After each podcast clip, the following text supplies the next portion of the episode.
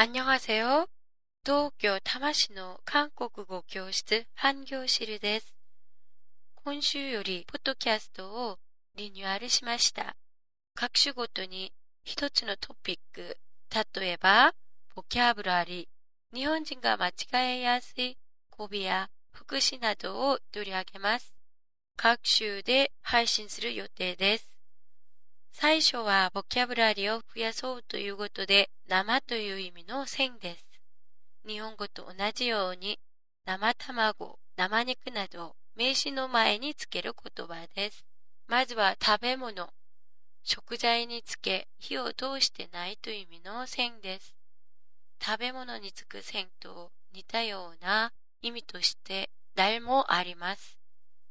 線と題は食べ物につくときはとんど意味の差はありません。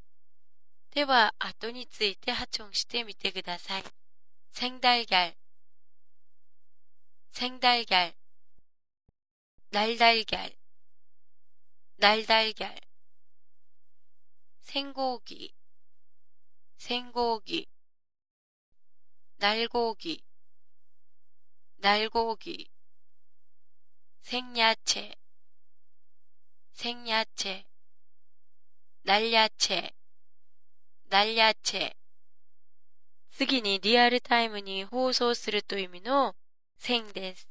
생중계생중계생방송생방송最後に日本語の無理維持、横車の意味で線と訳する単語です。線定、線定、 繊維별繊維별このように知っている言葉につけるだけでボキャブラリが増えますよ。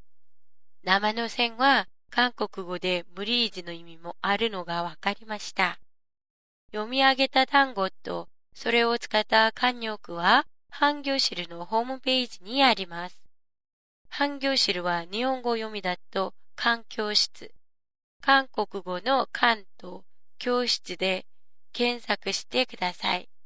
ご意見、ご希望もホームページで受け付けています。안녕히계세요